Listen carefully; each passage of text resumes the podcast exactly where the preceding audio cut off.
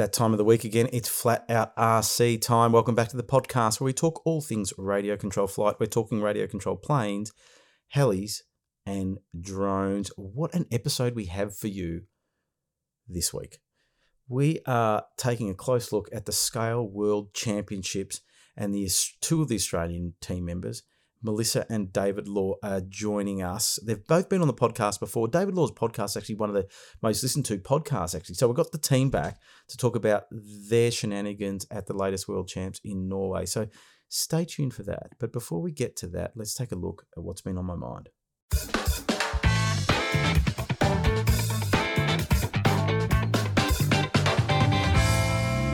What has been on my mind? Well, quick shout out again about the 39th Mammoth Scale fly in at the Valley Radio Flyers Club, Australia's largest uh, giant scale fun fly event. 17th to the 18th of September at the field, at the Valley Radio's field down in uh, 9 3. Oh, gee, my eyesight's bad.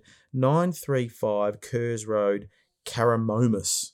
Look up Valley Radio Flyers on uh, Google and you'll find out where it is. Uh, big planes, monoplanes, minimum wingspans 80 inch, biplanes are 66 inch. Um, registra- registration for pilots is open now. $45 pre-register before the uh, before you turn up. On the day is $50. If you enter prior to the event starting, you go into the draw to win a 30cc Hangar 9 Ultra Stick. Uh, and then all pilots will be in the draw to win a UMS radial engine, proudly supported by Ozstars model. Uh, and that, by the way, Model Flight donated the Hangar 9 stick. They're good, those Hangar 9 sticks. I've had one of those. I think I said that last week. But the UMS radial engine also looks good, uh, thanks to Ozstars model. So um, get in quick. You will be able to buy raffle tickets um, on the day for the motor. Buy them for me. Come to see me, Andrew from Flat RC, to buy your raffle tickets because I've got a booklet there that I said I'd sell. So we're going to have a bit of fun with that as well. Uh, and I might even give you a bonus if you buy one from me. Surprise. Anyway, uh, flying, it's a two day event, Saturday and Sunday, flying from 10 a.m. to 4 p.m. You can camp at the field. Public is available. Um, I think there is a small campus fee is $20 for the weekend. Um, five dollars entry for public under 16 free. Food and drink available. Grab a burger grab a snack, grab something from there. Um, don't bring your lunch buy your food there. Uh, it is well catered for. So it's been a while. It's been a couple of years since we've had the big mammoth event and uh, so everyone's getting ready. If you've got covid stay home because we don't want to get uh, turn this into a super spreader event. Anyway mind you my friend's got covid and, he, and we think he got it from visiting flying field. So see it can happen ladies and gentlemen Anyway, uh, 17th, 18th September, 39th Mammoth Scale Flying, sponsored by Ozstars Model and also proudly supported by Model Flight RC. Entry forms available at valleyradioflyers.com.au. V A L L E Y, radio flyers, F L Y E R S, dot com.au. Get onto their website, check out what's going on. Okay, enough about that. What has been on my mind? Question for you How long does it take you to build a model. I'm hopeless at it. I, I, I admire people that can grab an ARF and finish it in a weekend. I have done that with small models, I must say, but it took me five years to finish my 100cc. It was that bad that when I had this other 100cc that I wanted to get built, I paid someone else to build it. Thanks, Ash Cox. Did a good job.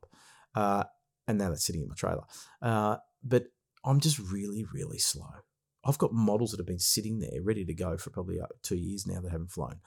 Uh, and I don't know why. I think it's just me. I think I'm pretty useless when it comes to that kind of thing.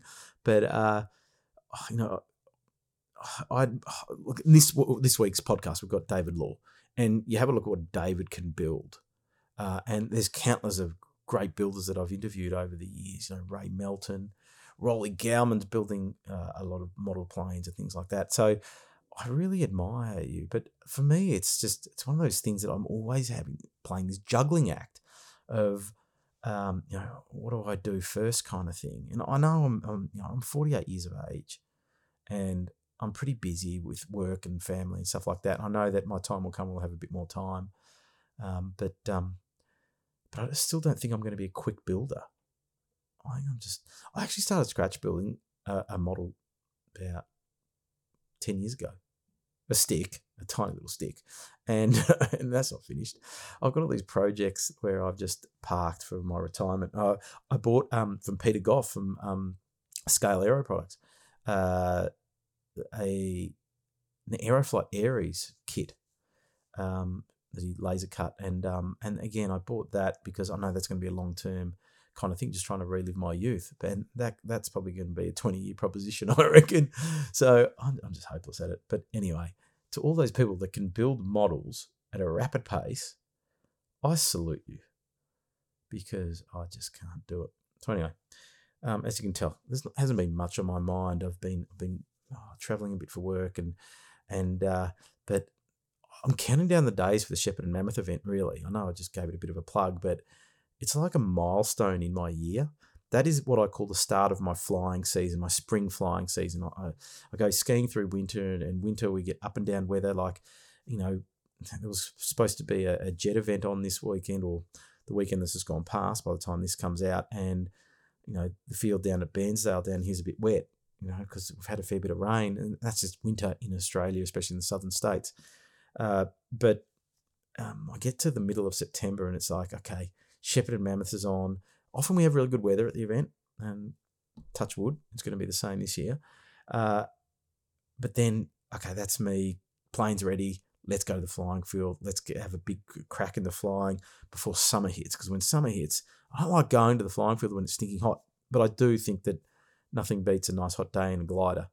So it becomes glider season. And I've got my F5, there's one. I've got this F5J glider, the one that I ran into the back of my head, launched into the back of my head. It's all repaired. I've got to put the receiver in. Do you reckon I've done it? How long do you reckon it's going to take me to go and put the receiver in the damn thing? And you know, the radio setup, I could probably just use the setup that I already had, tweak it a bit, make sure that everything's trimmed okay and all that kind of thing. But um, moral of the story is I'm useless.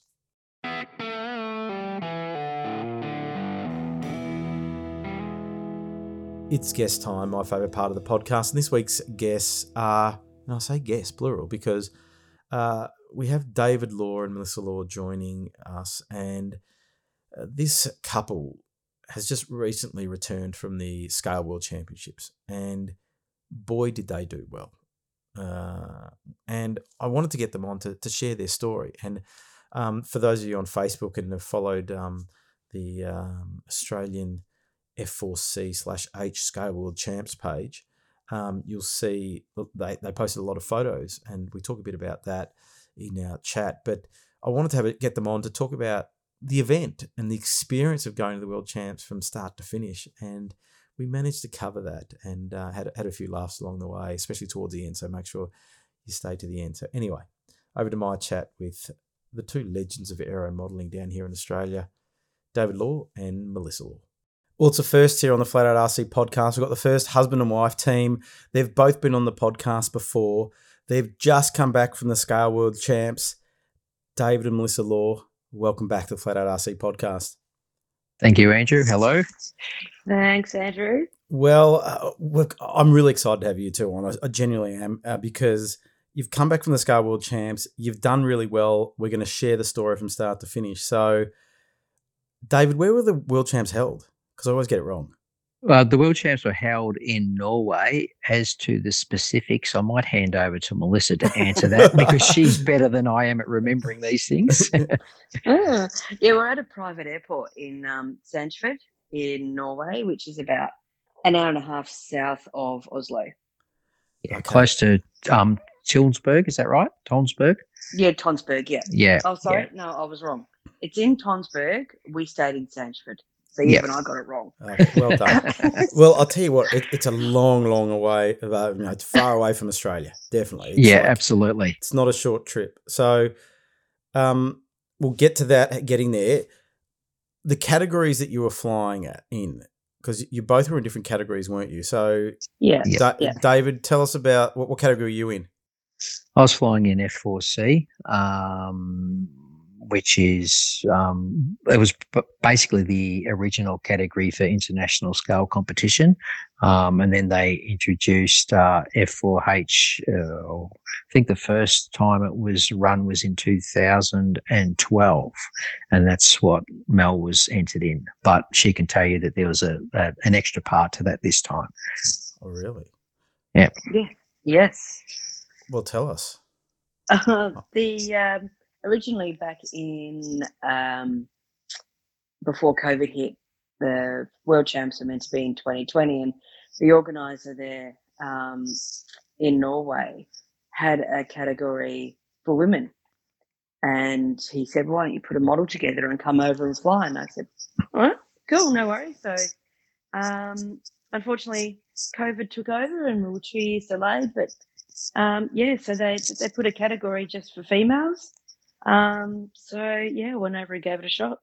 Yeah. So how it worked was we um, in in F4C they introduced uh, juniors, so you could have a full F4C team and a junior, and the same with F4H. You could have a full F4H team and a junior, and then they also added a female category. So on top of both teams, you which is a team of three normally, there was a junior and a female as well.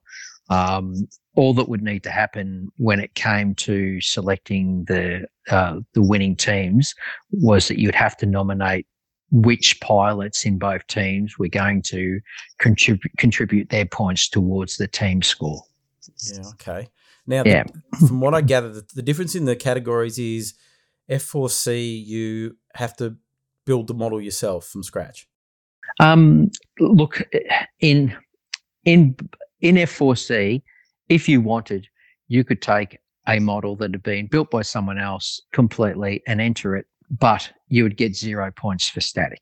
So F4C, um, 50% of the score is your static score. And and the more you do yourself, the more you are rewarded in static. Whereas in F4H, you can start with an airframe. The criteria is you need to cover it detail it and paint it. Um, anything you do less than that, of course, you get points deducted for. Yeah. Okay. Yeah. So, and the team comprised of yourself in F4C. You had Melissa in F4H and yep. Greg Lepp in F4H as well. So yep. in F4C, we had myself um, and Noel Whitehead, and F4H was Melissa and Greg Lepp. Uh, back in 2020, when we first were hoping to attend this World Champs, F4C was myself, Noel Finlay, Noel Whitehead.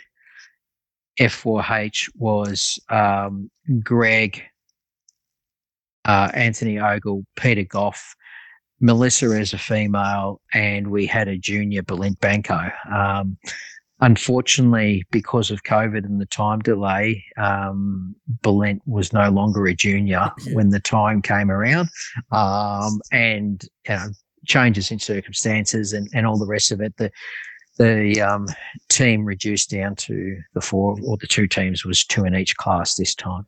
Yeah, well, I'll tell you what, Noel Whitehead's a bit of a legend to turn up again. well, um, a lot of people may not know this, but I did my first World Championships with Noel Whitehead in 1994. Um, I think Noel had already done one, and um, I was damn determined to do my last one with him. And um, I think this will probably be Noel's worst last World Champs he flies in, but um, I'm happy to have done the journey with him. Yeah, great guy, and geez, yep. plane's a nice plane as well. Yes. Okay, now speaking of planes, um, we'll start with you, Mel. Tell us mm-hmm. about your model because I do like your model. I do like yours too, David. I've taken nine million photos of it and I love taking photos of it. But Mel, tell us about your model. Um, well, I, I've uh, got a super decathlon. It's a quarter scale. Uh, the current full size model is actually a uh, model here. Um, aeroplane is at Tyabb Airport um, down the Mornington Peninsula. Um, yeah, it was. I originally got as the um, the decathlon as a kit and ripped off all the covering and changed part of the airframe to originally we only had photos from um, when it was previously located interstate so it made it a little bit harder when you can't actually get your hands on the full size. But um, all all the changes that I did um, to the airframe, um, not overly huge changes, but enough to make it look more like um, the full size and the colours, and were all off photographs. So when we got the opportunity about um, two months before packing up the models, and I knew it was down in Melbourne.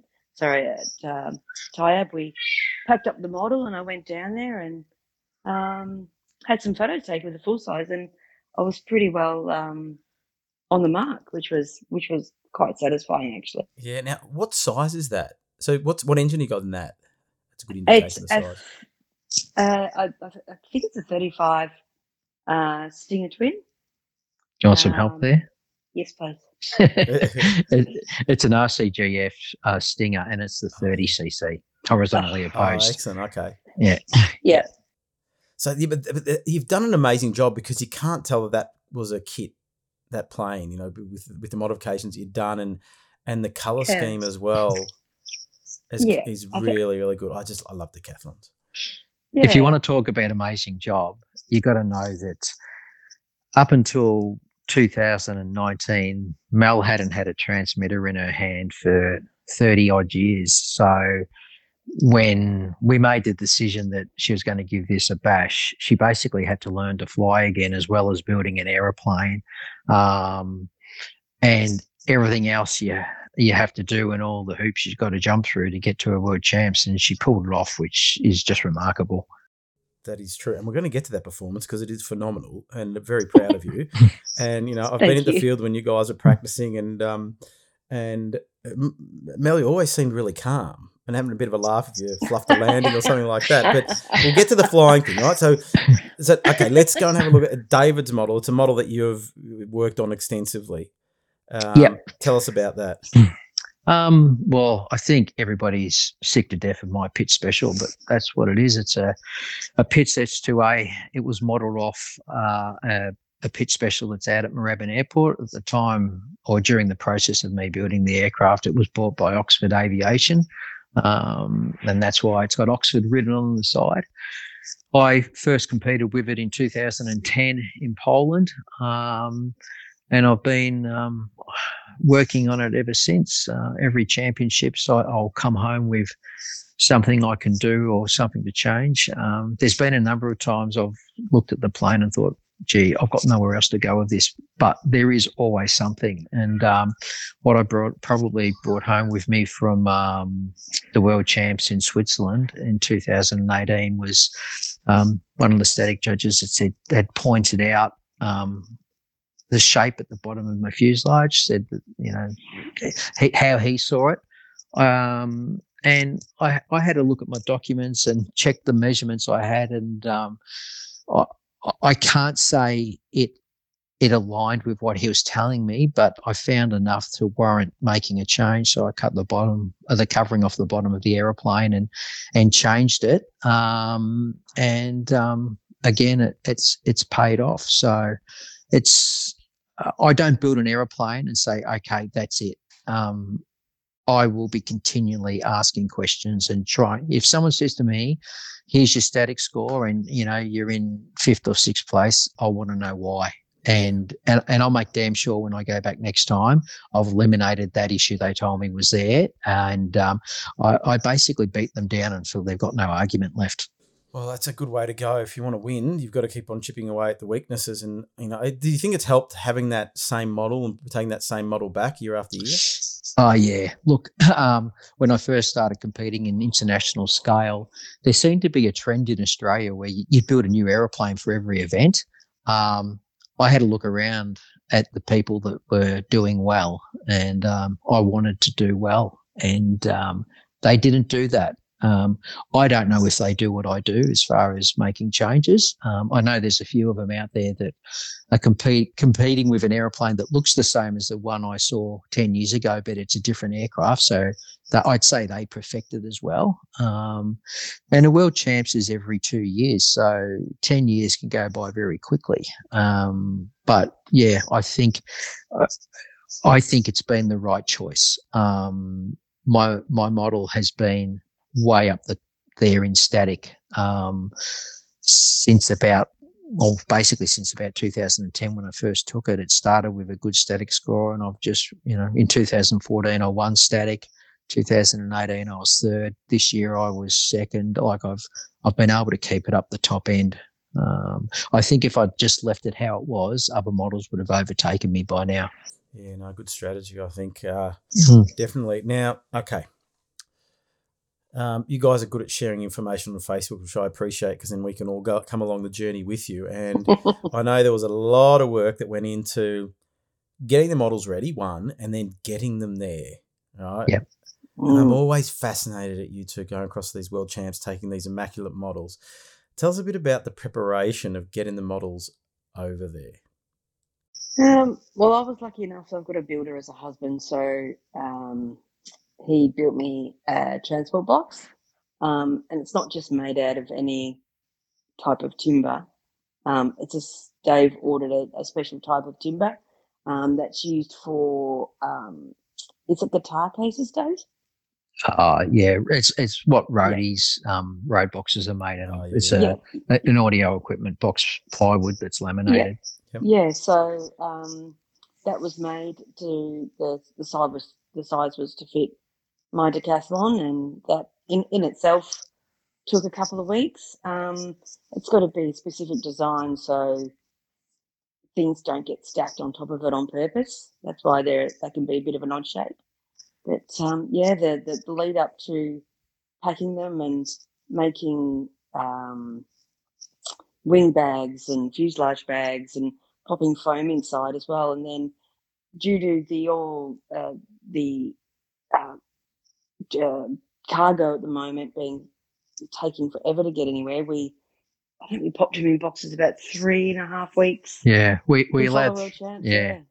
we, we've been very fortunate over the years. Um, oh, I think I think since about 2010 to have Neil Etiquette help us with our transport. And um, Neil used to work for Model Engines, and and they assisted me. And then Neil's continued on after that, and um, has been a great support as far as getting our models to world champs. So the trans transport part of it for me now is a case of handballing it to Neil and saying this is the address to pick it up from, and when they're coming home, this is where you collect them from, and um, and uh, up until this year, we've been pretty fortunate that they've got got there and back again in one piece. Not really. Oh, well, well, yeah. Okay, so and both of you, you need to remove landing gear, engines, that kind of thing, don't you? Um, I- you, you need to. There's certainly a process of um, removing batteries if they're a specific type, and taping ends, and cleaning out fuel tanks and carbies, and there, there is a process for cleaning. Um, you don't necessarily have to take your engine out. Um, on my model, I do. On Mel's model, we didn't. Um, I sort of look at my model, how it's constructed, and just think if the box was dropped from a height, the inertia would cause damage on Mel's model and the way it was packed, it was slightly different. I didn't think it could be damaged. So um, it's it's more about it being cleaned properly than it is about taking models out, uh, motors out. Sorry. Okay. Yeah. Now the word damage has come up, and when I saw the photos of the planes when they arrived, um, I felt damaged. So tell us about you've now arrived. You've you've flown over there, and you go to get your planes, and you open those boxes, and what are you greeted with? Well, Dave, I was greeted with a huge waft of hot air. Yep. Out of my model. Um, I mean, geez, they've that is not normal. But I'll let Dave describe how um he felt. Well, well, um, geez, um, like our our boxes are being collected by some friends we have in Norway for us and, and stored away for about an, a week before we got there. They actually arrived a bit quicker than we thought. Um, so we finally got them and um, lifted the lid, and initially everything looked okay. And my my model has a, a fuselage bag around it, and as I un- unvelcroed the top of the fuselage bag, straight away I saw my canopy, um, and and it was it was just destroyed. And you, I think everybody now has probably seen the photos. Um, and, and it wasn't just the canopy. Um, and anybody would know how hot it would have to get in that box to melt the canopy, but it had it had um, distorted my fiberglass cowling slightly. It had um, changed the color of the paint slightly. Um, Mel's model, it had pulled the covering. Her painted discolored. Um, Noel Whitehead's model, it had damaged his canopy. Not as bad as mine, but it was still damaged. It had damaged some of his fiberglass. Uh, and on Greg Lepp's model, at first he thought it was all right, but then there was a few areas where it looked like the covering had pulled on his as well. Um, I think mine we discovered mine first, and then I think the others went looking for what might be wrong with theirs. Yeah. But when I when I saw mine, I just walked. Um, I think I, I, I think his words were, "I'm not even going to get this out the box because my world champs is now over."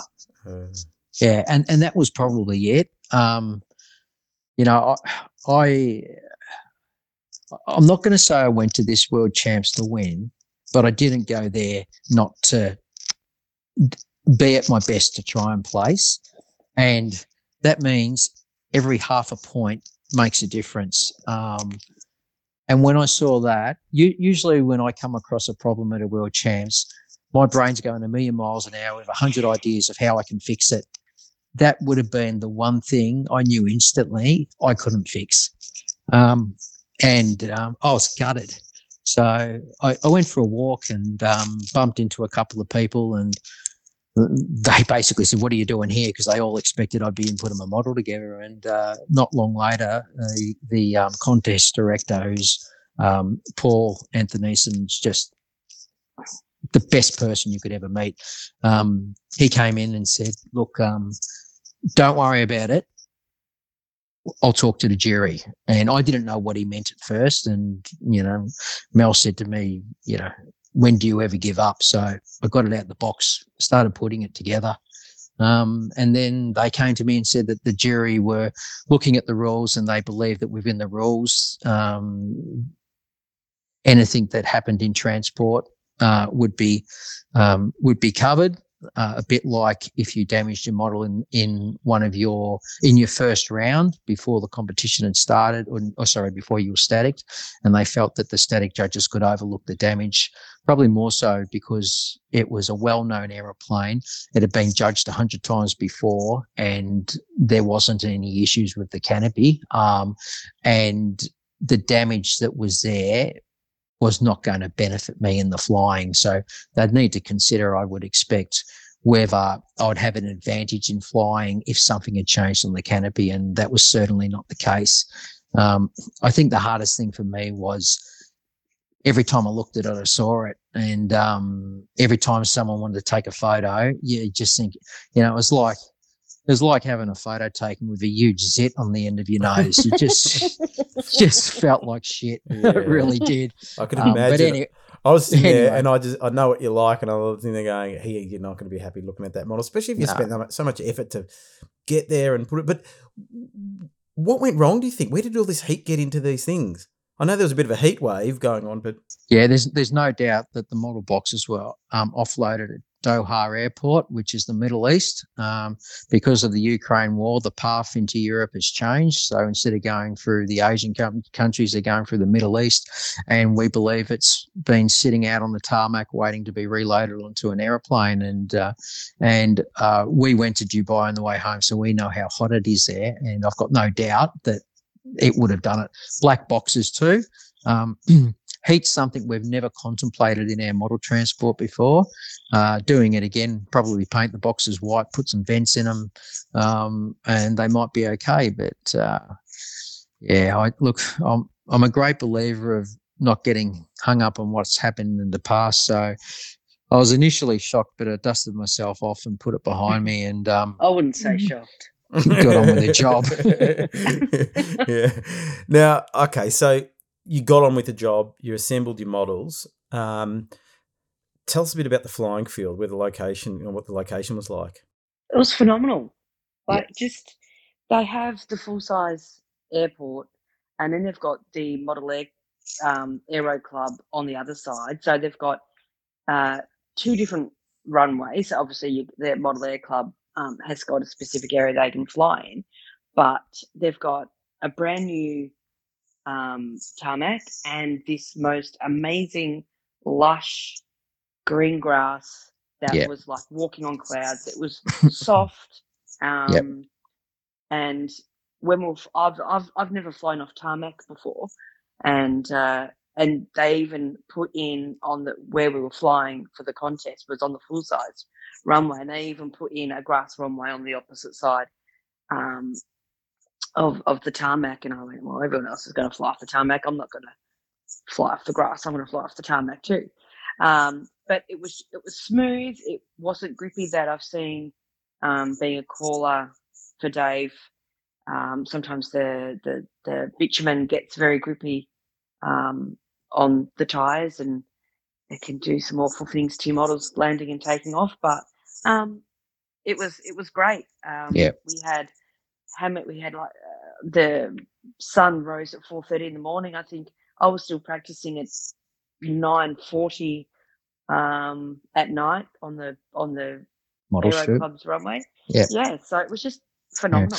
The only problem um, was about 8 a.m. between 8 to maybe 10, 10.30, the sun was right in your face. Um, And it didn't matter so much if it was a bit overcast, but poor old Noel Whitehead, um, he got caught out with the sun being right in his face on one of his ra- his second round, I think, first thing in the morning. And um, it, it's not pleasant when you got the sun in your face. But other than that, the the location was was excellent.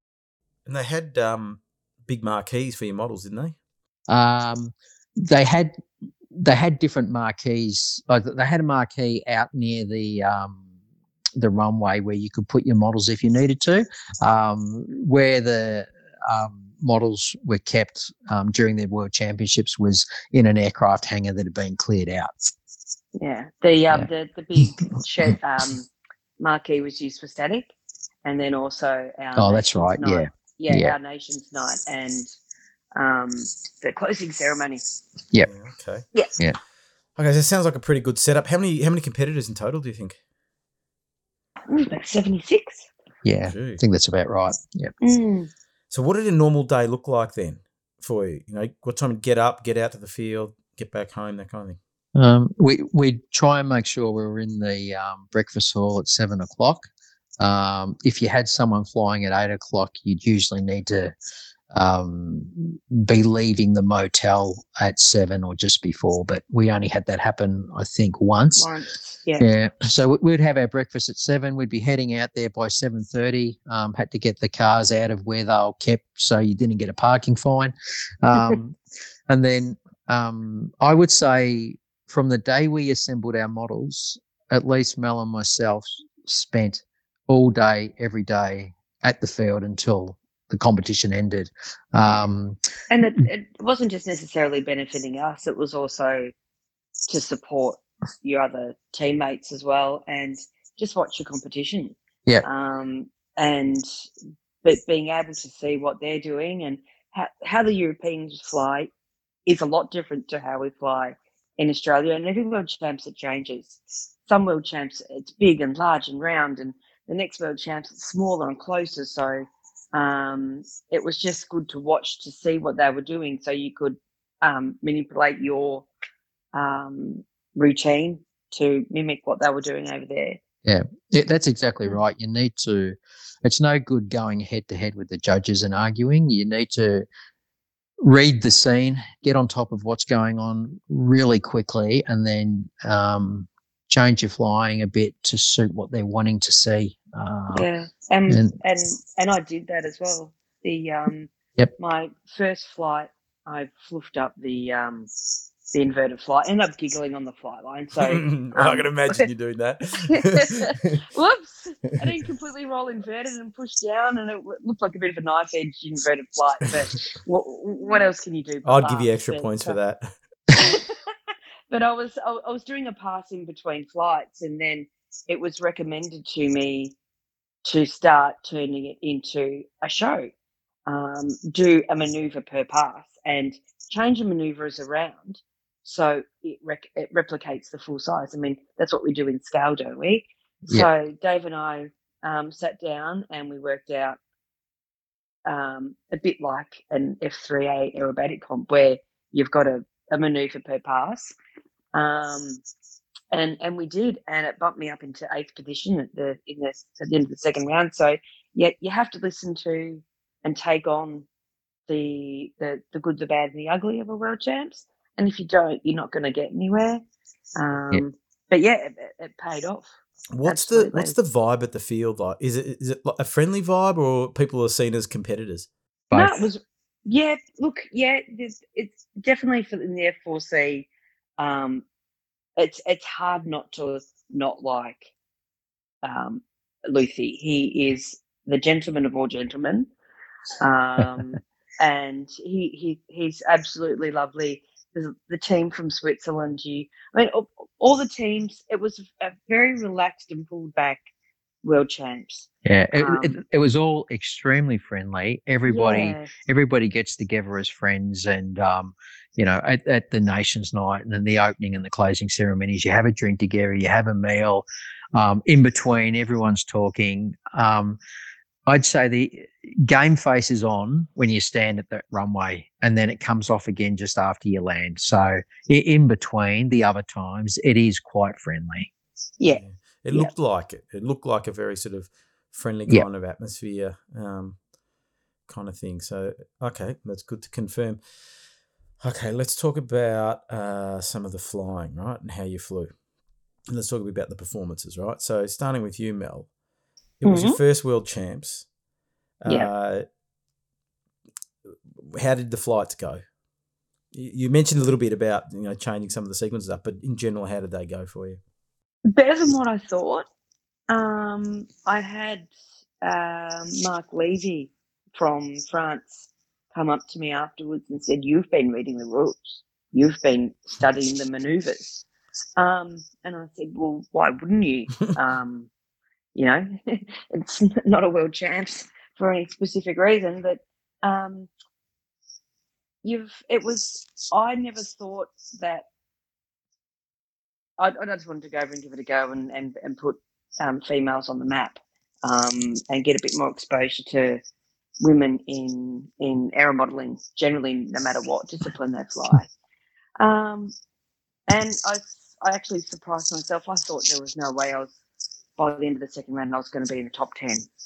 I thought maybe around halfway towards the bottom, but um, never say never, I guess. And why do you why do you think you were doing so well? What were you doing that was good? Um, I got I got told to listen to my husband, um, which was very hard. That's hard to do.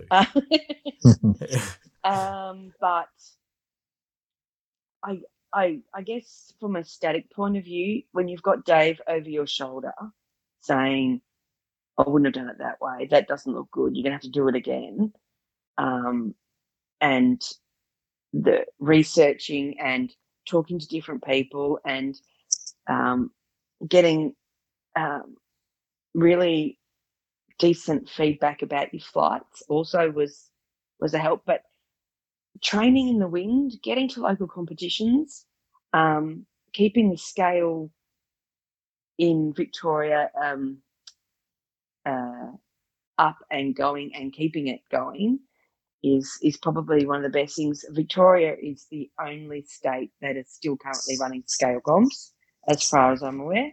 F4 Um, comps. Yeah, F4 comps. Yeah. Um, in in line with what we do at the Worlds, but it's it's getting out there in the days you don't want to go, um, and and ha- having Dave as yeah your partner out there in in air modeling and in life to give you a kick in the bum is just what you need. I'll remember that. yeah. Oh, yeah. I know, but but but not also having the ego that can sometimes go with it as well, and and being open to constructive criticism, and being um, what did I say in the post? Being humble enough to accept that sometimes you're not necessarily right. Yeah. Look, I, I think uh, Mel understates herself. She she's done exceptionally well, um, but she listens, and uh, I'll admit, um, because we had a short time frame, I'd been really tough on her about when we're practicing and what we're doing. And I know there were days she didn't want to come out.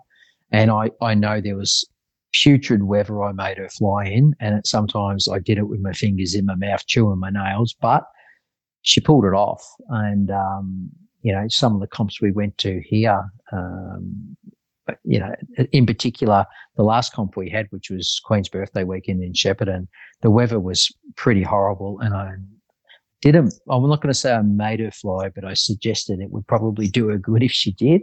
Um, and she pulled it off. And, and it, I think when the pressure's on, she can pull it off and it's more confidence building now. And she knows now that she can pull it off, I hope. Um, what a lot of people don't probably get is the anxiety and the nerves when you're at that level of competition and you feel you've got the world watching you and the pressure to do well that's probably the limiting factor on on most that compete um, if they're calm and relaxed and could just look at it as your everyday sunday um, they'd probably do a lot better Yeah. But it's it's it's intimidating. Like uh, Noel Finlay said to me, "You wait till you're standing in ready box number one, and you won't breathe." And he was hundred percent correct. I It's can not imagine it. until it's Yeah. it's it's not until that you've landed that aeroplane and you look back at the five judges and they've got either blank face or they've got a game face. They don't give anything away. Yep. Um, they're just like, yep, okay, all right, thanks, judges, and you, and you walk off and you can't read them, but Mm, it- you, yep. you can breathe at least. So yes, Oh, I could just imagine it. I'm getting nervous just thinking about it because I, I think that nerves is is it, it happens in a lot of sports where you have to perform. You've got one crack at it really to try to put it all on the line and make sure you perform. And the the, the, the, hard thing with aero modeling is it's it's a physical thing where if you're nervous or whatever, it's going to come through the sticks kind of thing. It's not going to help you. oh it does yeah So yeah, but I, I, stay, trying to stay calm. Yeah. You know. Well, they say it in big one. sport: a fast muscle is a loose muscle, and it's similar in in flying. The moment you tense up, you see it in your flying. People see it in your flying. So, trying to keep that level of calm and and finding your happy space when you're flying in in, in a competition round is um, it's very important. That's true. Easier said than done, I reckon, but uh, but hundred percent correct. And I and I do like, you know that you know Mel, you got out there in bad weather and stuff like that because you know. I think sometimes we can fall into the trap of just doing the same old, same old, saying, "Oh, we're not going to go to the field because it's blowing, you know, ten knots of breeze, and you know my limit's seven knots, and and that kind of thing." I talked about this actually in last week's podcast with my friend Paul Marlin, who yeah, um, Yep. who um, would force me to go out in the wind and fly with my tiny little plane. And then you Yep. do it and you go, actually, that wasn't too bad. You know, it was a bit bumpy, but I you know, got it back on the deck okay, and it wasn't too too bad.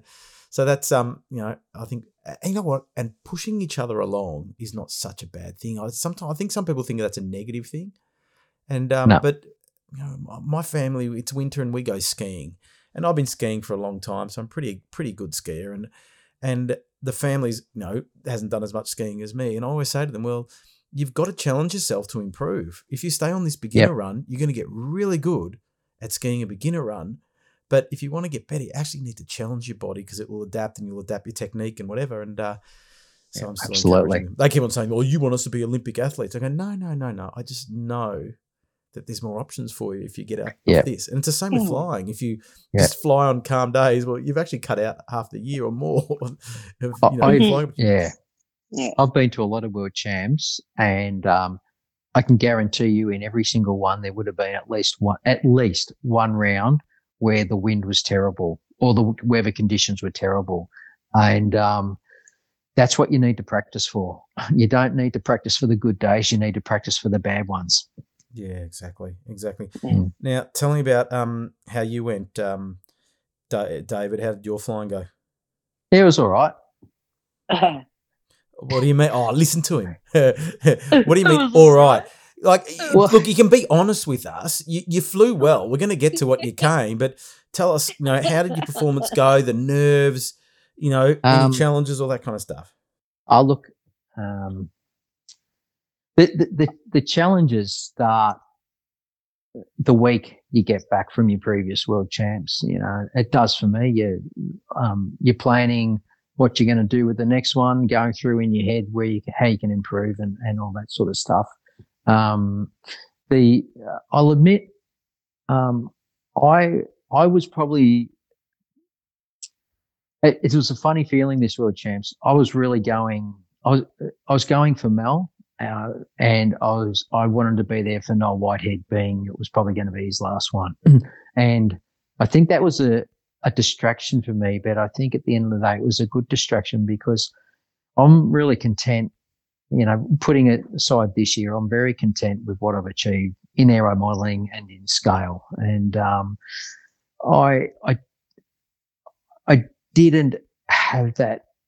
Um, I, I didn't feel driven to do well, and I didn't feel pressured that if I didn't, you know, what everyone would think. I just went there to compete. I'll, I'll probably always be competitive. So I, the, fir- the first round came around, and um, I was probably more nervous than I think I've I've been for a long time um, at at a, a, world champs, and and that might be because we haven't done one for four years.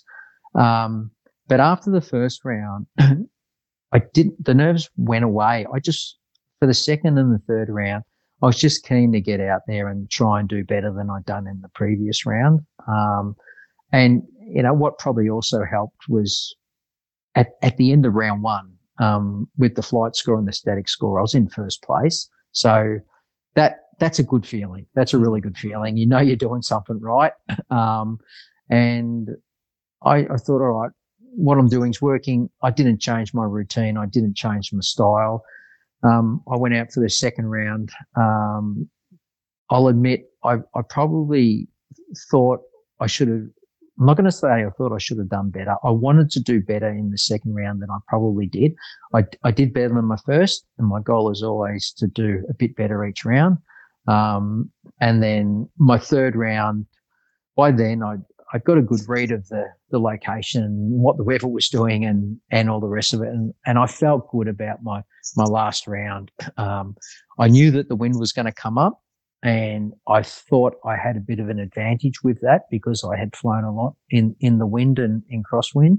Um, and you know, the every time you, I do a flight, I always see everything that I think's wrong with it, and you land with that knowledge. Um, when I landed, I probably felt like there were there were little things, but there weren't any really big things, and I was pretty happy with that. Um, of of don't think I've ever won a round in F4C at a World Champs before. And um, one of the organisers came. So we landed. the The last pilot flew. This was after the third round, um, and um, one of the organisers came uh, over to me. He said, "Unofficially, you've won the round." Well, that spun me out because one, I'd never done it before, and two, I knew that that was going to make the first and second place very, very close. So it was, it was, it was a really good feeling. It was just a, a great feeling. How many rounds do you have to fly? Uh, three. In total for the whole event? Yep. Just, just three. Uh, out yep. of, but over how, how many days? Uh, a seven. week. Yeah, mm. seven days. Yeah. So you only do three flights in seven days. Yep. Yep. So people that must be have the opportunity of having you know different weather conditions then. Correct. Yeah, but what they what they were doing and what they try to do is make sure a round finishes in the same conditions. So once it's started, um, even if they have to go late on a particular day, they will do that to try and keep it fair in that respect. Okay, because plus our our scores are also normalised, which is supposed to help if someone what it will do is take away someone getting a humongous score on a perfect flying day versus someone who has to fly in, in a bad day and it, it doesn't make the separation in points all that far apart. Mm, okay, gee.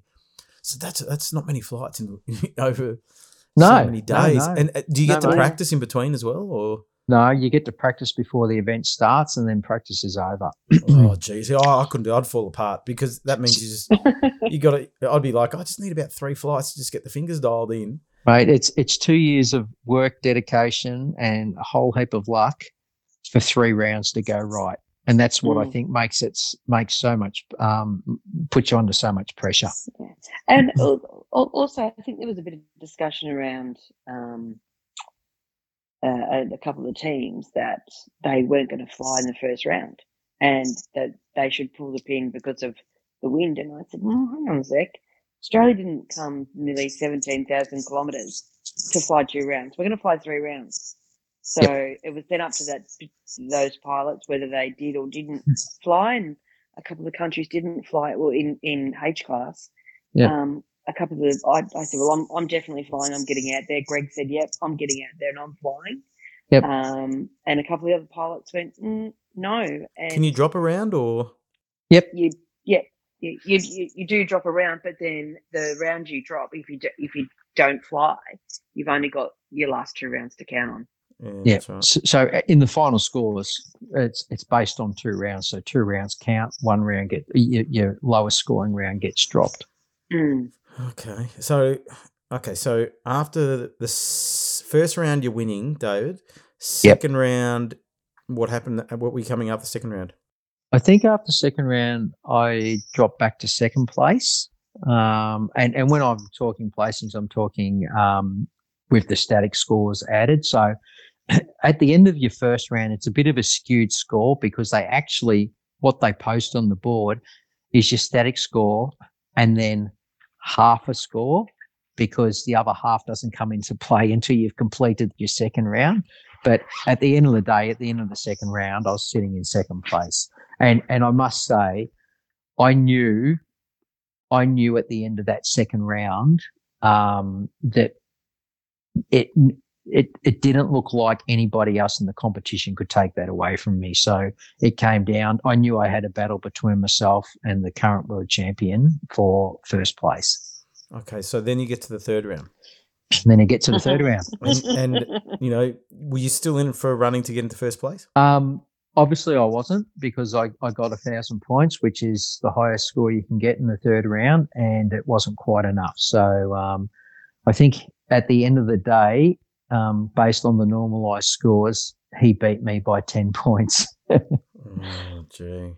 10 points out of uh, whatever it is, um, out of a few thousand points. Um, so it, it was it was really close. But a few people have said, "Oh, you must be so disappointed," and, and it's it's the complete opposite. I'm I'm not disappointed. The last time um, I got on the podium um, as a as an individual was 2014. I, I came third. So um, my life had a bit of a turnaround in between then, and it's it's good to get back to where I was back in 2014 and um, know that the old guy that's that's you know nearly 10 years older can still do it and um, and I think doing it I, I feel like I'm doing it better and I'm I'm glad that all the work I've put in is is paying off.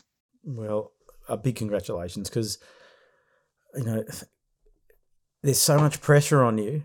There's so much effort that goes into into going to a scale competition, more than I think any other form of aero modeling championship kind of thing. And to get second place, I know that we were we were writing those Facebook posts like you know, oh, Yeah. David's David's second place, and he might be able to get the first one and all this. And we were sitting there looking at them, going, "Oh, come on, you can do it!" And you know, and everybody I know that, that knows you down here was gunning for you. So, um, uh, unbelievable effort. Uh, Oh, look, I well I think you've g- everybody's got to have someone that they they um they look up to in modeling and and they get their advice from. And for me, it's it's Cliff McIver, and I always have a little Cliff McIver sitting on my shoulders, whispering advice in my head when I'm when I'm away. And um, and I got to admit, you know, the man rang me probably four times during the event, and um, I love him to death. But he he for me is the encyclopedia of modeling. Um, even now, if there's something I'm not sure about, um, I can ring him, and his knowledge is phenomenal when it comes to trimming aeroplanes and knowing what to do. And um, and he he keeps me grounded. You know, he he was ringing me while I was away, and he was um he was just giving me little bits of advice and do this and do that and don't let this bother you and you just focus on this Hmm. and that and you know I, um as much as I do my own thing, I acknowledge so much of what he says and and it makes a difference and um you know I'd, I'd suggest that anybody in in aero modeling that wants to be competitive and wants to be successful um attach yourself to someone who is and um and and listen be prepared to be wrong and be prepared to make mistakes and fall down but um ha- have the guts to get back up and keep going Well, it, it's interesting you say that. That there's certain people that I know through aero modeling that I would trust their word. Yep. Um, Cliff is one of them.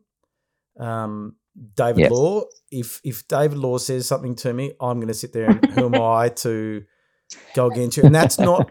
It's, well, it's, it's well, well it, when it comes to aero modeling, Mel. Uh, but yeah, yeah, true. Okay. what what I mean by that is you can tell by the way that you carry yourself, the way that you fly, the model presentation, etc. That here is a and you know the fact that you've been to so many world champs and you performed at a high level. Who am I, little old Andrew, to, to question David Law? Um, and and so I know that if, if I ask you a question, you're going to give me advice, and I'm going to listen to that. Paul Marlin's a bit like that to me because he's such a Yep. methodical operator that if Yep. he tells me this is good, it's very very hard for me to doubt that. Another one, another guy up in New South Wales, Tim McDonald, that used to you know fly some aerobatics and stuff. He's been on the podcast. Another kind of guy that you you listen Yeah. to what he says because these are smart guys that really really make poor decisions. And you know, Cliff Cliff rang me up to give me uh, some advice about why my jet crashed and what I should have done. And I said to him, Cliff, do you know now I'm going to have you ringing in my ears? I said, I really value your opinion, but you're going to be ringing my ears now every single time I get into a spin. I'm going to be thinking, Cliff said, let go of everything. I'm just going to let go of everything. But I said, Cliff, yeah though, I did dispute one thing. I said, Cliff, even if I let go, I still would have drilled it into the ground because there wasn't enough height. And I thought it was a ra- and I thought it was a radio glitch anyway.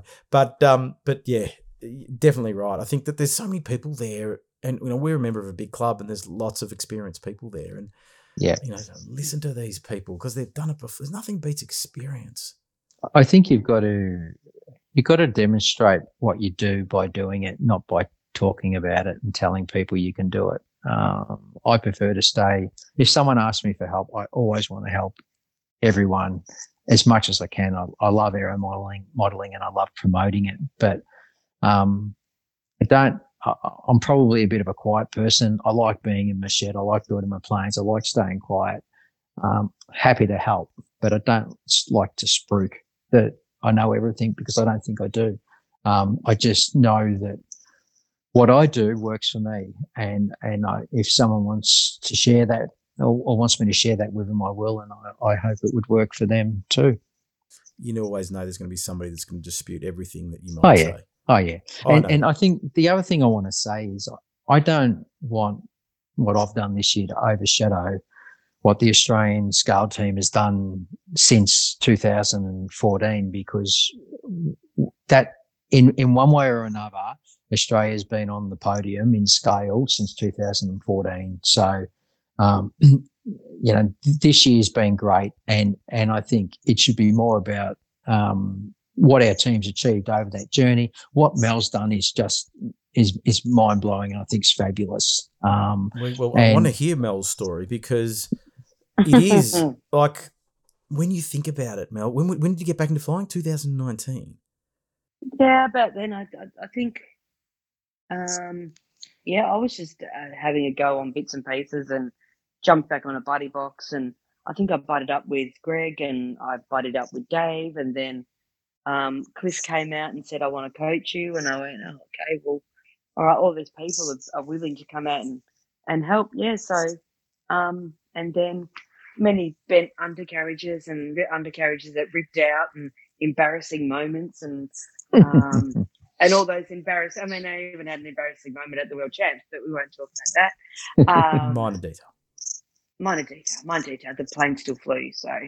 Um, but uh, you've, yeah, you've just, and yeah, you've just got to park your ego in your back pocket and and enjoy it for what it is. I mean, I, I love going down the field and you, you turn off, you t- turn off from everything else that's happening.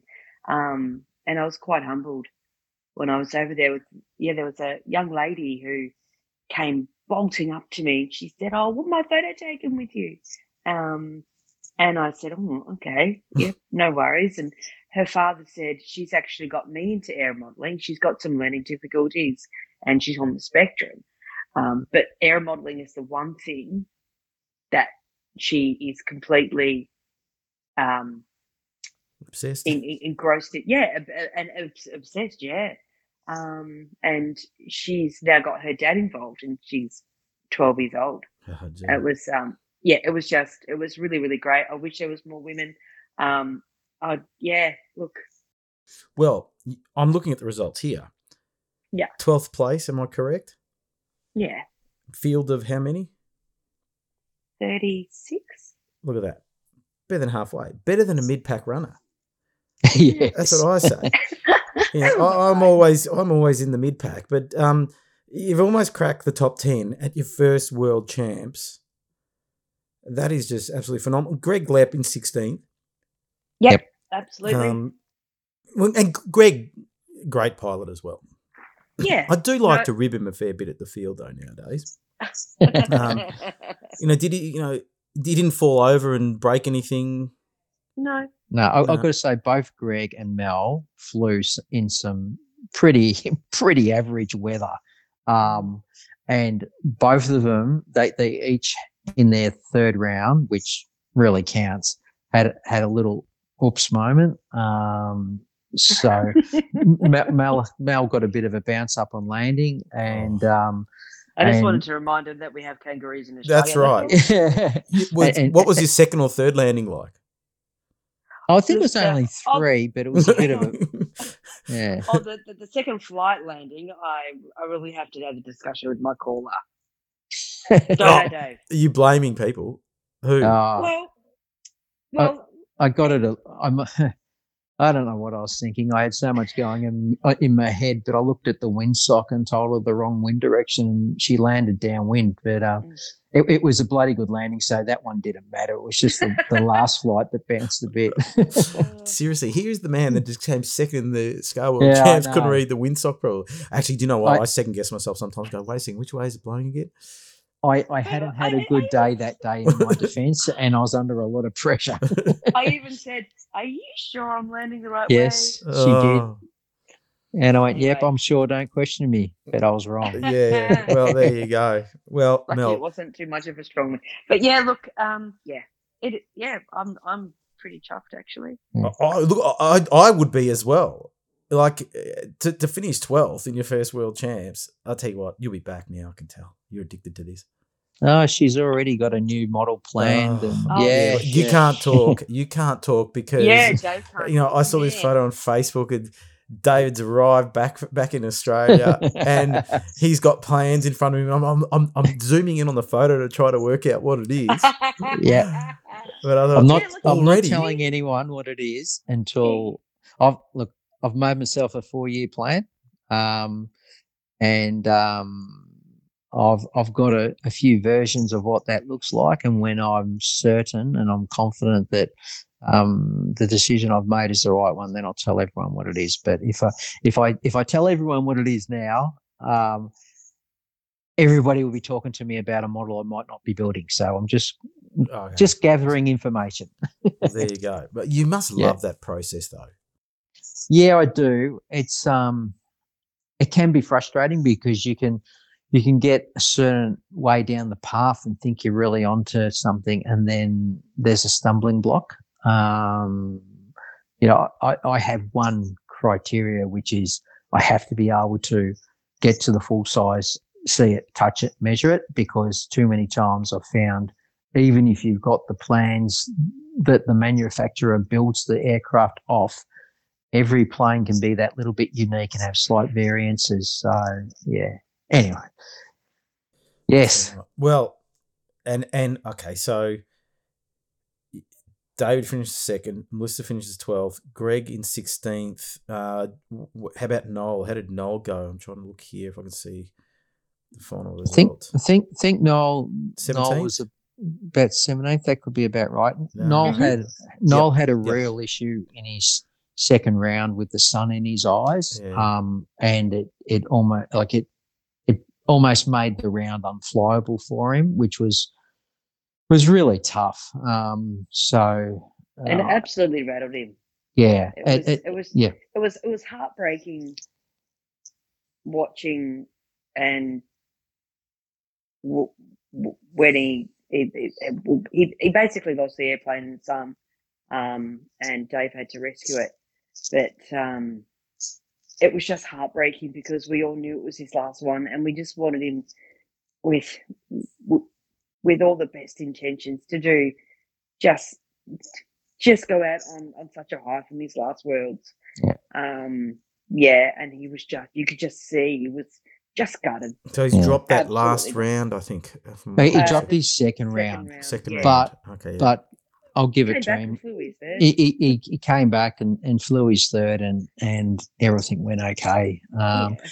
But, you know, you, you need to look at his total journey, not just um, one day. And um, Mm. he's he's been to more world championships than me. Um, you know, he can be a, a bit of a, a grumpy old bugger, but he's he, he's he's always he, he's put in. You know, he's he's put in. So Yeah, he's a Yeah. bit of a legend in the scene, really, when you think Yeah. about it. And you know, as I said, making that effort to go to Scale World Champs is just absolutely phenomenal. So well done to the whole team, including Greg and um, Noel, and you had Joel Finocchiaro over there as well. What was he Yeah, doing? Joe, Joe was the Joe was our friend for the first few days, and then jumped into jumped across enemy lines and um, was sitting in a judge's seat. Oh, and, no, um, don't like him then.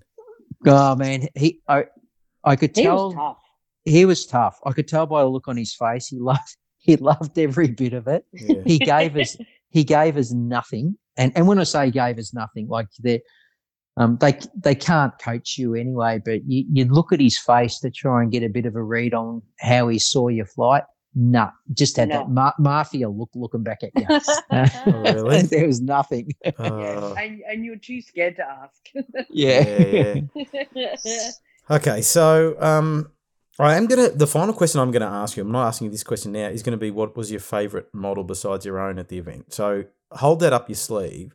But I want to talk Yep. a bit about some of the planes that were there. And when I look at the results and I have a look at the different models, it's a there's a vast variety of models, and they're not they're not common models that you know ARF kit yes. kind of stuff. So you know, Mel, in your category, what were some of the some of the, the planes that were sort of um, being flown? Um, you had, oh god, there was um, there was some cubs there. You had the the Switzerland. Um, uh, what was- this is going to be good. You're going to ask her to name the model she was looking at. I can't wait to listen to this one. Oh yeah, yeah. Oh, I've got it in front of me. I think I know which one you're talking about. Come on, Mel. There was this, there was this biplane that looked really cool. Um, Is that the Swiss one? Other one. Yeah, yeah. Look, yeah. Is it a- like a Swiss? Is it a d- had like D- a Swiss flag on the on the tail. Is and- it a dual um, dual tine or something? The what? what? No, no, that's a parasol. Oh, the KW They C That- oh, three oh there was this guy from France, and he had this Storch. See, go me, Yeah, right? there you go. He he had this Storch, and this thing on the. It was like give him a hundred percent kudos for trying to fly in the wind. It would stand.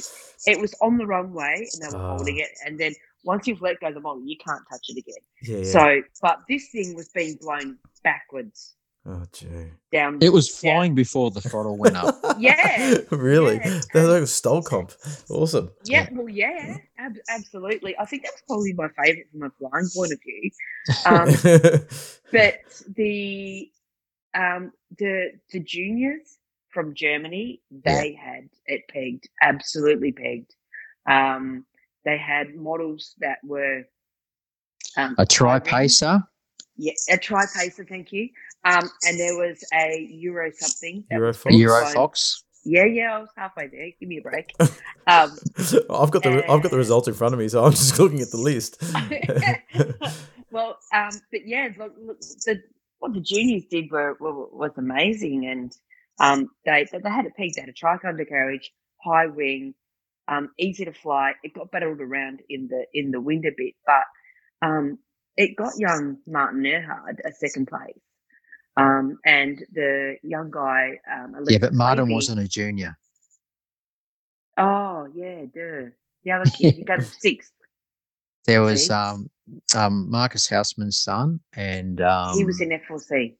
yeah, and the other junior was um, Oh, there's Marcus Houseman was in. No, he was in F4A. he, he's in F4H. His But- son was in F4C, and um, oh, I can't think of Mark, Martin Thomas Earhart looked like junior. Helms? He, was from Germany. The Yak. I should actually I should read No. some of the names out the models that I can just see here Yeah. in my bag. Yeah. Just wait a second. I've got to get closer to the computer. The old eyesight. Oh wait a second. There's a zoom button. Oh, I didn't realise that. Um, a Dalotel DM165. Al- Alexis Levy. Alexis Levy. Levy. Levy. yeah. yeah, he- Alexis was from France. He, he won F4H. Never even heard of that Yeah. plane. Yeah. The Piper Yeah. PA22, Martin Earhart, um, PA22 Yeah. Colt, which looks a bit cubbish, Yeah. kind of. And then you had an Aero AE145, Jury brand. Now, what's, what's an Aero AE145? This Yeah, what I got me. about- I need to be looking at it. Yeah, yeah, yeah. Yeah, Oh, see, see, I'm see. look- now you, I'm Googling. and you're asking me what models will fly. Oh, that's But- an amazing model. Uh, The there- twin engine.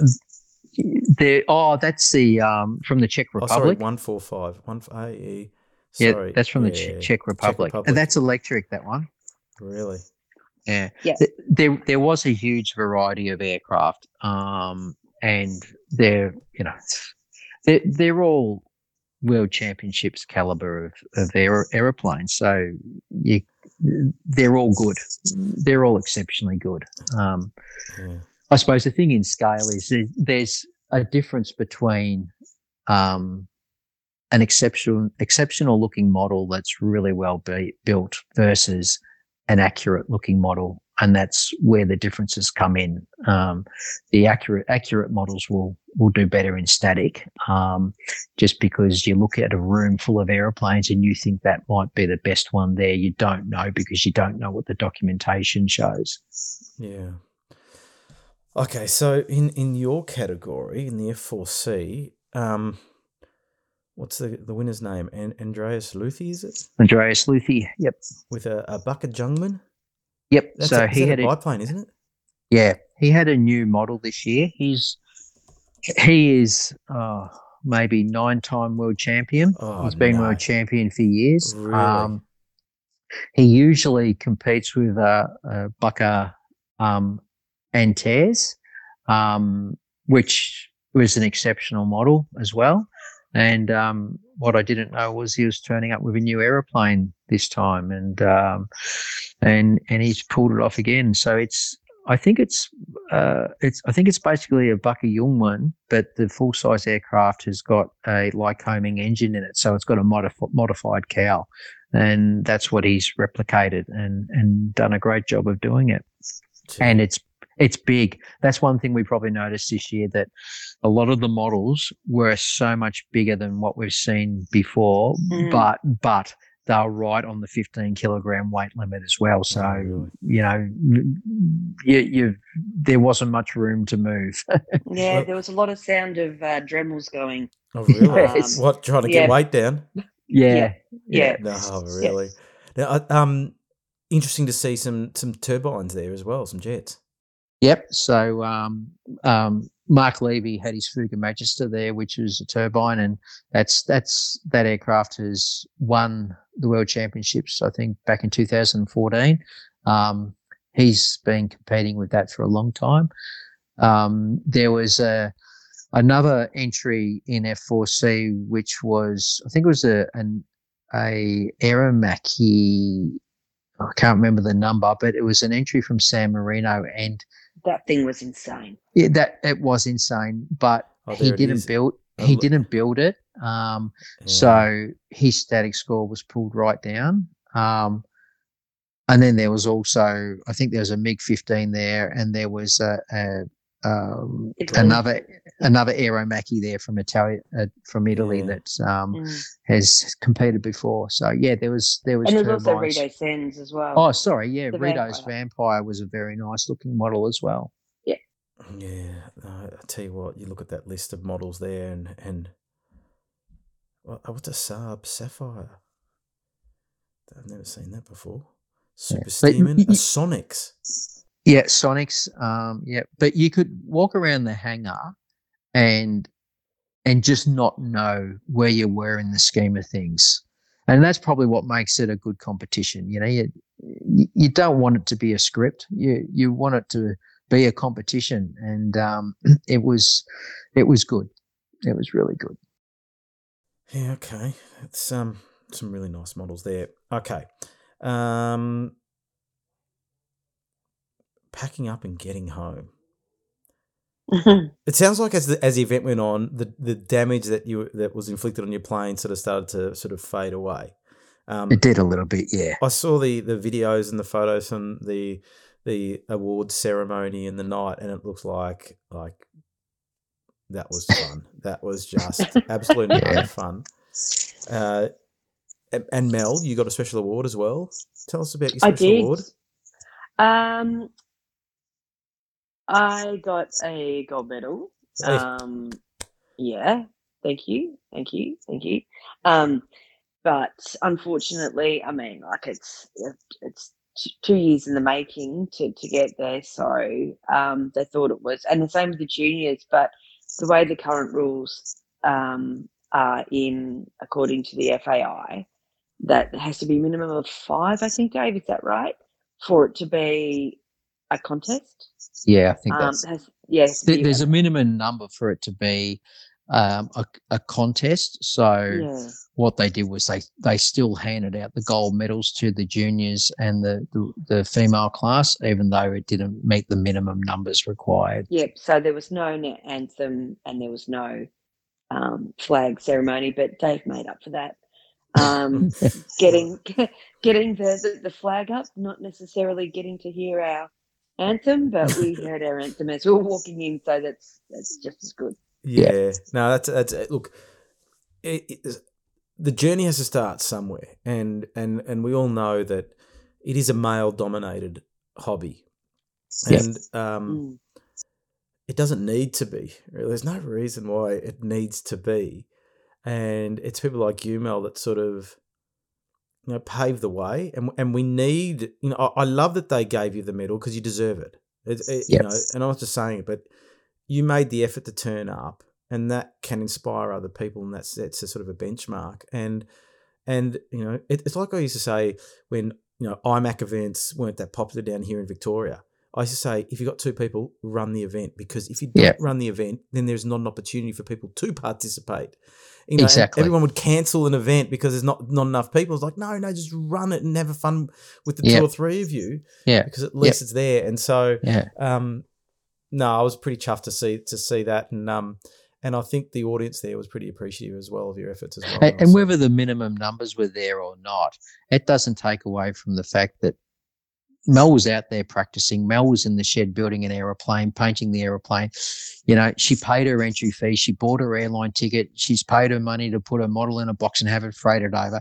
She's done everything that everybody else in that competition did. So she had to sit on the um, flight line with her husband in her ear. Yeah, exactly. That's why she got the gold medal. no, Looking no, up for no. Dave, is that what you mean? yeah, yeah. No. Oh, land, land this way. You sure? Are you sure, honey? I think the wind's going the other way. No, no, you're good. Land downwind. Yeah. yeah, wind? but did it did it work out? Yeah. I Oh, know. see, he's claiming it. Thank you. imagine what it would have been you. like into wind, Mel. Even better. Oh no, bunny hopped it. Oh, did you? Yeah, sometimes the downwind landing is the answer because there's less lift and it sticks to the ground, and that's exactly Yeah. what happened. Well, did um, did you lose any points for landing downwind, or it doesn't No, matter?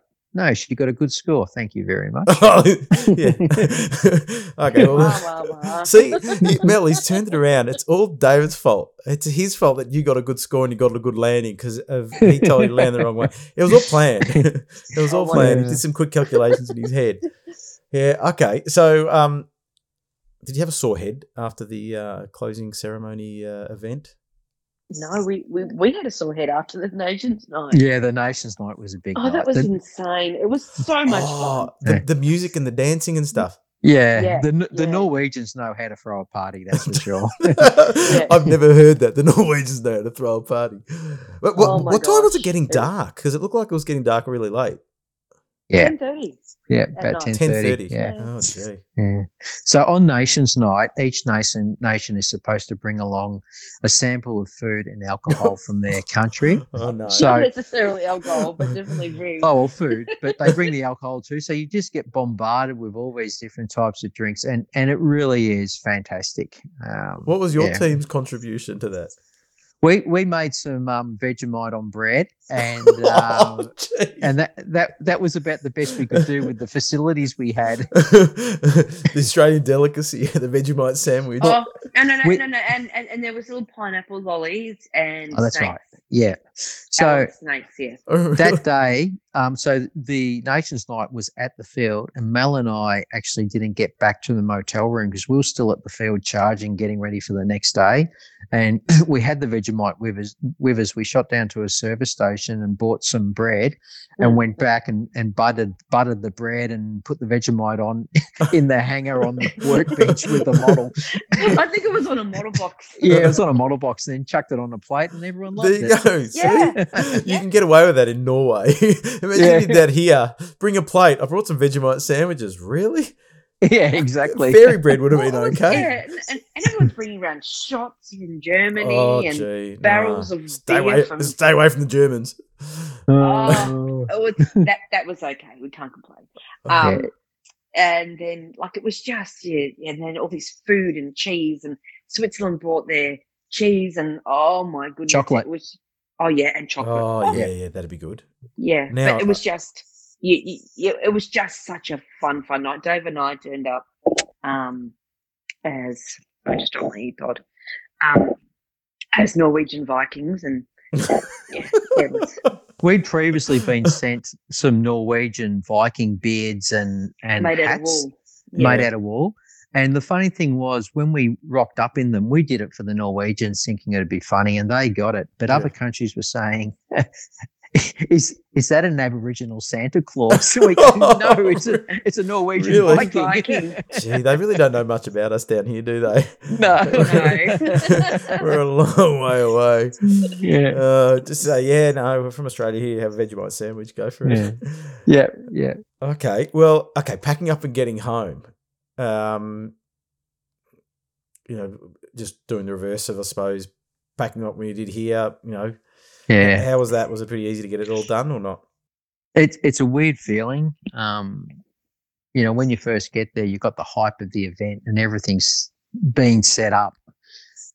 Coming, like w- when you land after your last flight, well, for me anyway, straight away the fences are coming down, everything's getting packed up. So by the time we get back there the next day to put our models back in the boxes, the facility's been transformed back into an airport again and you pretty much end up being the only people left there. It's really lonely, Eerie. empty feeling. Yeah. Mel, Mel can probably explain it because it's I've done it before. But yeah, h- Yeah. how did you feel? It was like you you you had this huge hype of Dave, uh, like the top ten, the F4C, the penultimate of the World Championships, um, and then you get back and you've got air modelers just already taking their planes apart. Some some tables are already empty, and you're like, we, we haven't even got the results yet, and everyone's packing up. And then we got back the next day, and all the trestle tables were gone, and it was just like, oh, Except Oh, ours. Except ours. You- Yep. You're like, oh, a little bit Yep, it's over. and it, Yep. it's, it's over and there's no one here and the whole place is quiet. Yeah. There's no Wi-Fi anymore. It's Yep. just Just nothing. Yeah. Uh, nothing. Yep. Nothing. Okay, and then Yep. so you packed the stuff up, you sent them back sea freight, didn't you? Back to Australia. Um, we were going to. Um, one of the models has come back sea sea freight. the others have come back air, we decided, uh, Mel, myself, and Greg decided to send ours back air. Um, they're actually supposed to be arriving back in Australia tomorrow. Um, I I was part of my future plan was I might need that model again, and I'm keen to get it back and get it fixed. Um, and have a w- think about where I'm going with it. So for me, it was more about getting hold of the aeroplane so I can start the next journey. Um, not sure what Greg's motivation is. Not sure what Mel's was, but um, yeah, it might be a similar thing. Yeah. Now, then you had a bit of a holiday, didn't you, after it? Yes. So where did you go? You there, Mel? Yeah. Oh, sorry. Oh, I'm on. Are you looking at Facebook on your phone? No, no, no. You are, I'm aren't you, Mel? not. I'm, I'm just wondering if you remembered. Um, oh, is, this like a, is this a Yes. test? we we, went down to Mandal, which was down the bottom of um, Norway, and we spent some t- uh, some time with the Norwegians um, in a beautiful little what they call a cottage. I think it's about eighteen bedrooms, um, and uh, we just put up our feet. The boys tried to water ski, which was entertaining in itself. yeah. Um, and we ate and we laughed and we laughed and we sat up playing this dice game with the Norwegians and it was just, it's, they are such a beautiful breed of humans. Um, so Yeah. welcoming. Um, Yeah. just, uh, nothing is, is, is too much trouble for them. And Yeah. they, they really went out of their way to, to make the end of our world champs um, journey um, really special. yeah, And then after Yeah. after Norway, where did you go? Dubai.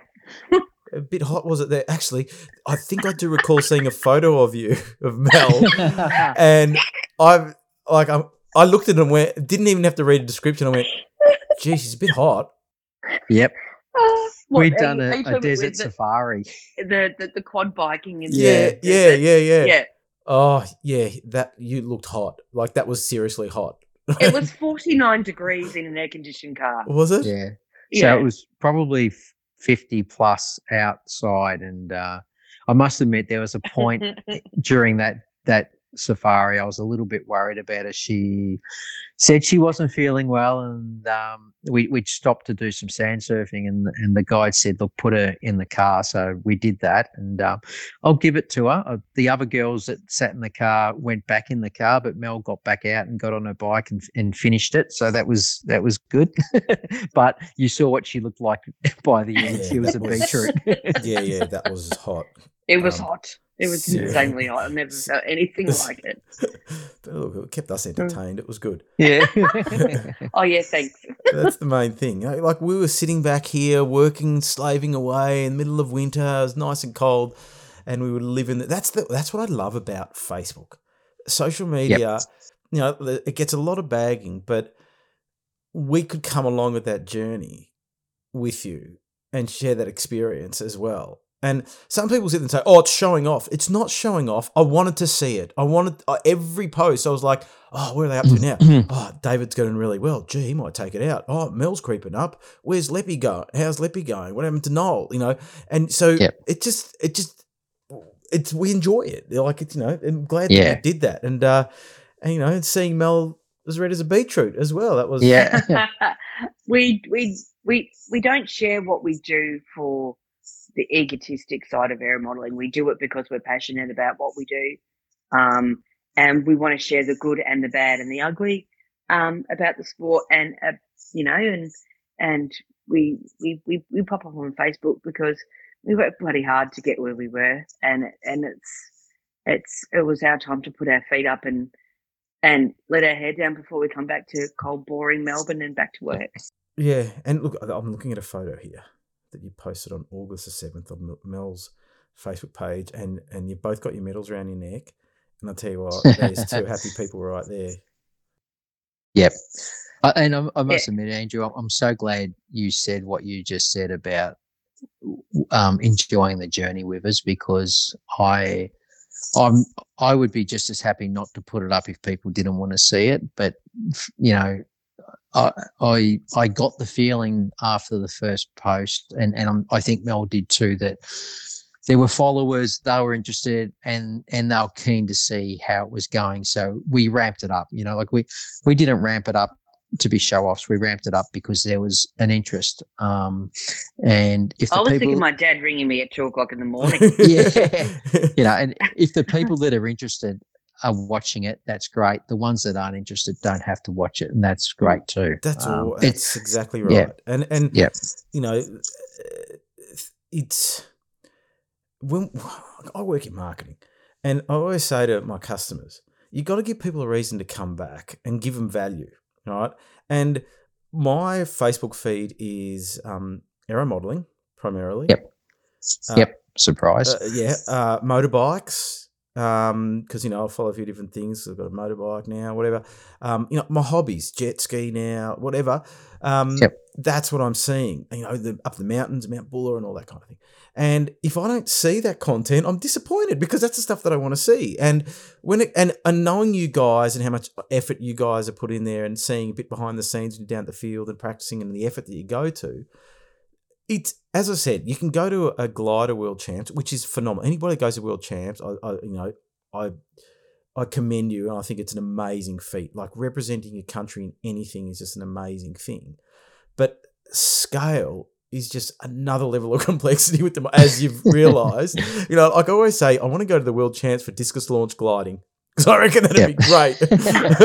It'd be nice and easy because the, they they're smaller, they don't weigh anything. It's just it's just easier than and yeah. a scale model and traveling from you know.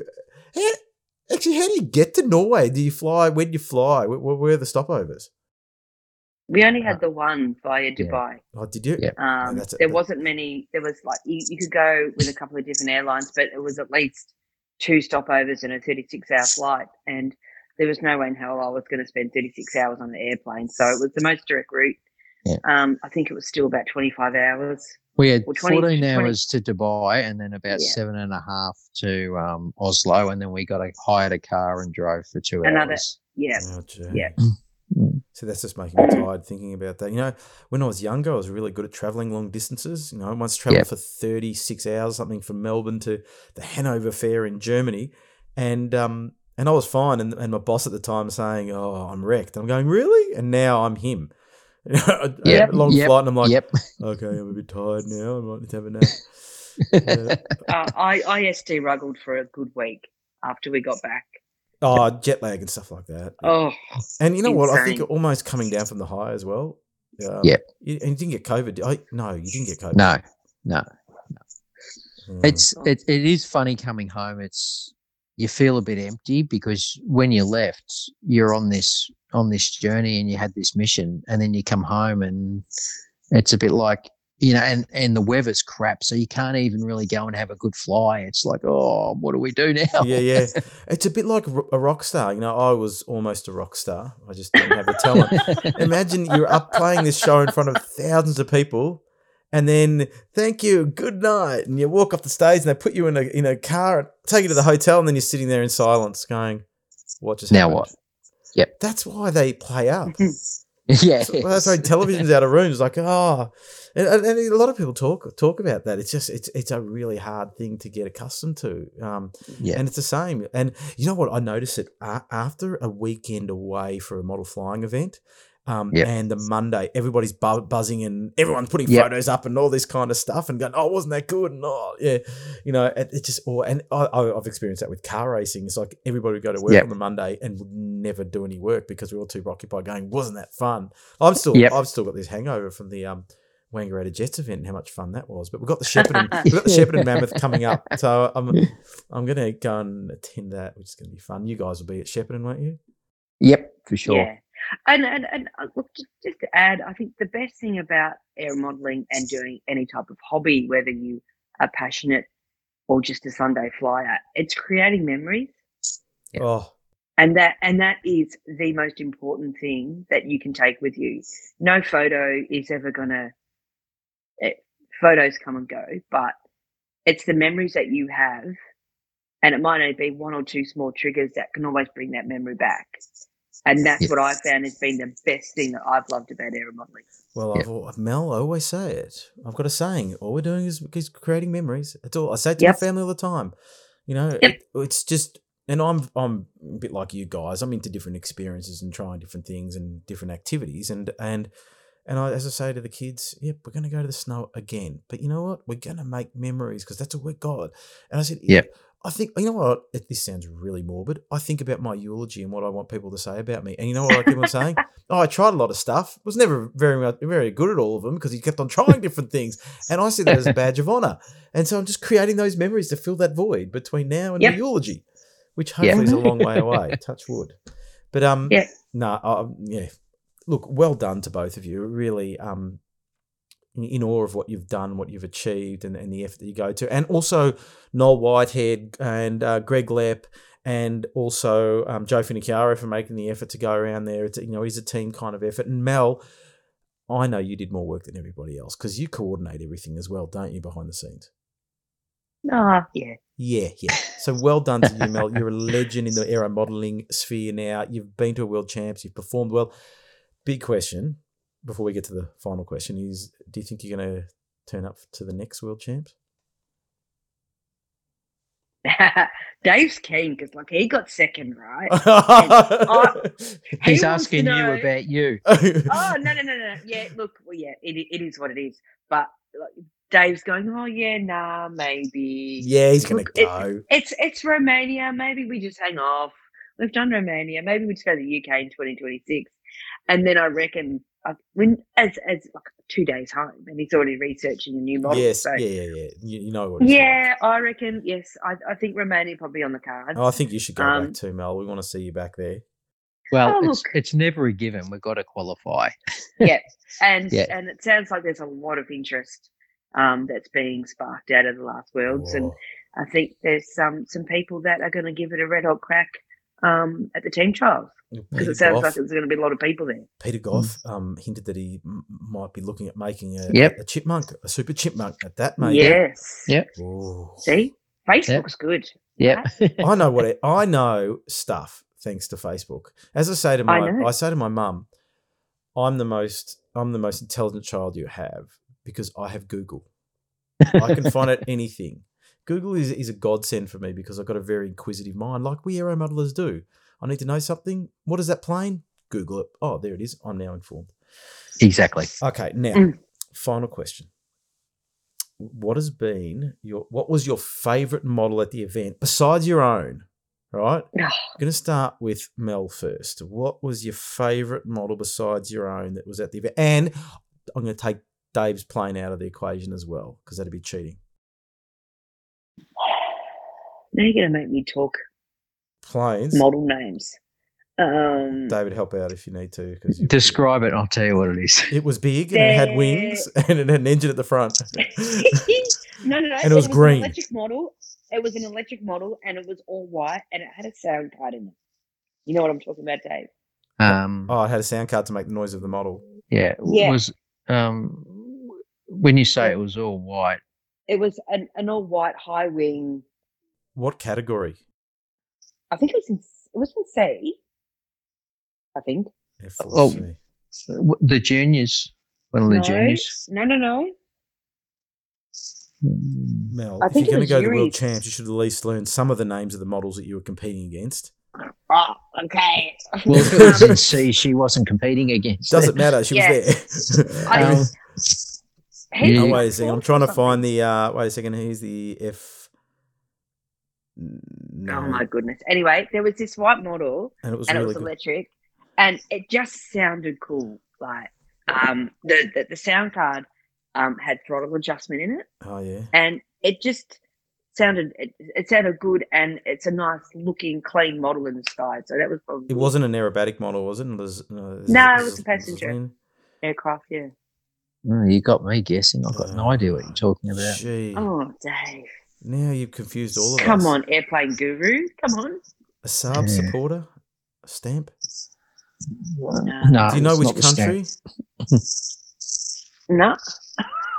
Are you just making this up? This no, is no, no. this is really No, bad talk, Dave. podcasting, ladies you talk. Dave, and I'm gonna I'm gonna research. Okay, okay, good idea. Thank you. We can resurrect this because um, okay. We're sounding shit at the moment.